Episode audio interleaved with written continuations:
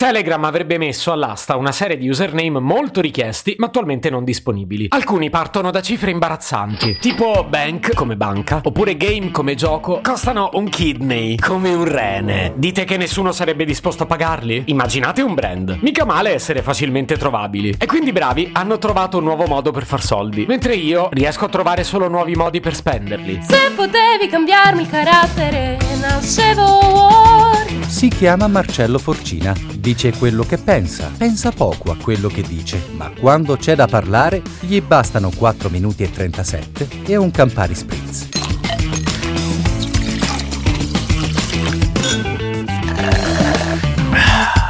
Vediamo, scegli un nome utente. Ah, Marcello.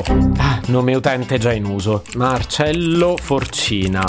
Ma com'è già in uso? Chi si chiama come me? Ah, Marcello underscore Forcina. Vabbè, ditelo se non volete che mi scriva. Ma questa storia qui, a voi capita mai? Oppure succede solo a me? Ci registriamo ogni giorno da qualche parte. Nuovi social, nuove email, siti di informazione, e-commerce, servizi finanziari, bancari, bollette. Vabbè, un sacco di roba diversa. Nome e cognome li mettiamo regolarmente, così come pure gli altri dati. Ah, soprattutto quelli che riguardano il pagamento. Lì mai un problema, eh. Poi arriva il momento di scegliere lo username e mentre il sistema te li rifiuta uno dopo l'altro, il tuo cervello va in pappa. Roba che in altri momenti hai una creatività che Andy Warhol ti spiccia a casa, mentre lì diventi Flavia Vento a cui hanno appena fatto una domanda di fisica quantistica. Che poi io che ne so, magari quella ne sa più di me.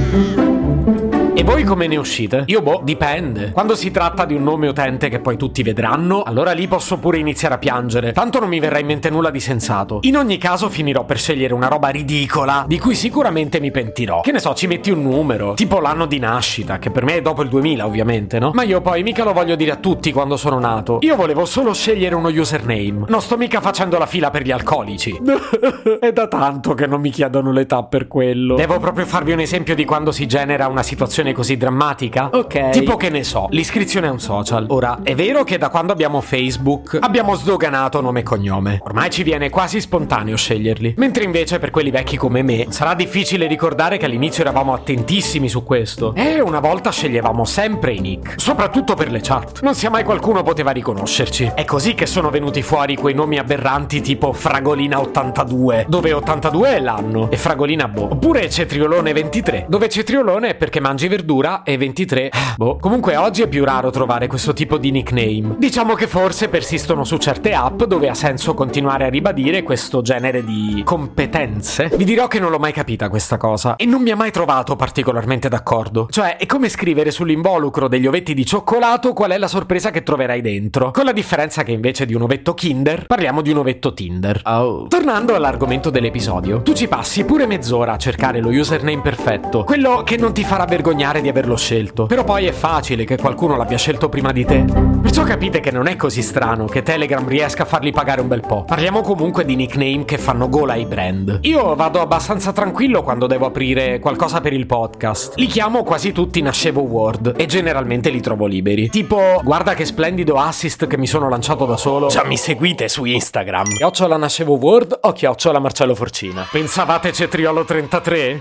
no, raga, comunque non l'avrei potuto chiamare così. Nella vita serve onestà.